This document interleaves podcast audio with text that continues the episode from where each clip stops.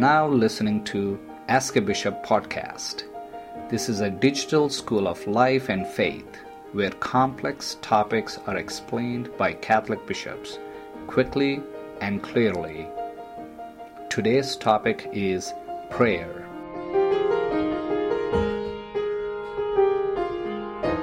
Hello, everybody. This is Anand. Welcome to our newest episode of Ask a Bishop. Do you have questions about life, morality, or religion? Or do you want to take a closer look at the teachings of the Catholic Church? Then bookmark this podcast. You can now get answers to your questions by bishops, both here and on our website, askabishop.com. You can also follow us on Twitter at askabish and on Facebook. Now let's get started.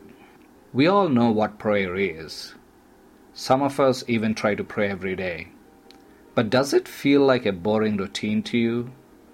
Or are you not at all convinced that God is actually listening to your chatter? Well, you're not alone. There are many that struggle to pray. Now let us listen to what Archbishop Aquila has to say about prayer.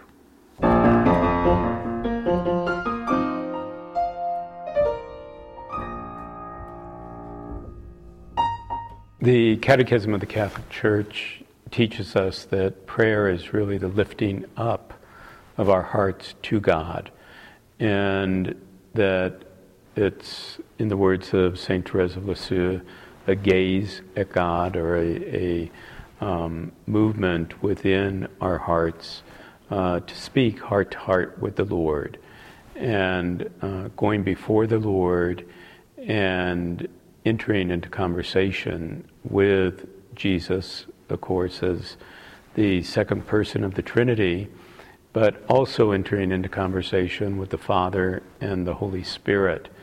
And the words of St. Augustine is that before God, man is a beggar. And each and every one of us is a beggar before God, turning to Him for all that is good uh, and really sharing with Him the desires of our heart and the graces that we desire. It, and so prayer is really entering into that quiet solitude with the Lord. We are told in the gospel that Jesus would often go to a quiet place to pray and to truly be in communion with the Father. His deepest desire was seeking uh, the will of the Father and doing the will of the Father. Uh, he talks about in the gospel how um, his food, his very food, is to do the will of the Father. And so too are we called in prayer to conform our will to the Father. In teaching us to pray, uh, Jesus reminded us to go into the quiet of our rooms and also taught us the great prayer of the Our Father. And uh, that immediately teaches us that as his disciples, when we pray, our prayer is to be directed to, to the Father. And um, the, the great prayer that we pray, not only the Our Father, but the Eucharistic prayer, is one that is praise and adoration of the Father and one that is addressed to the Father.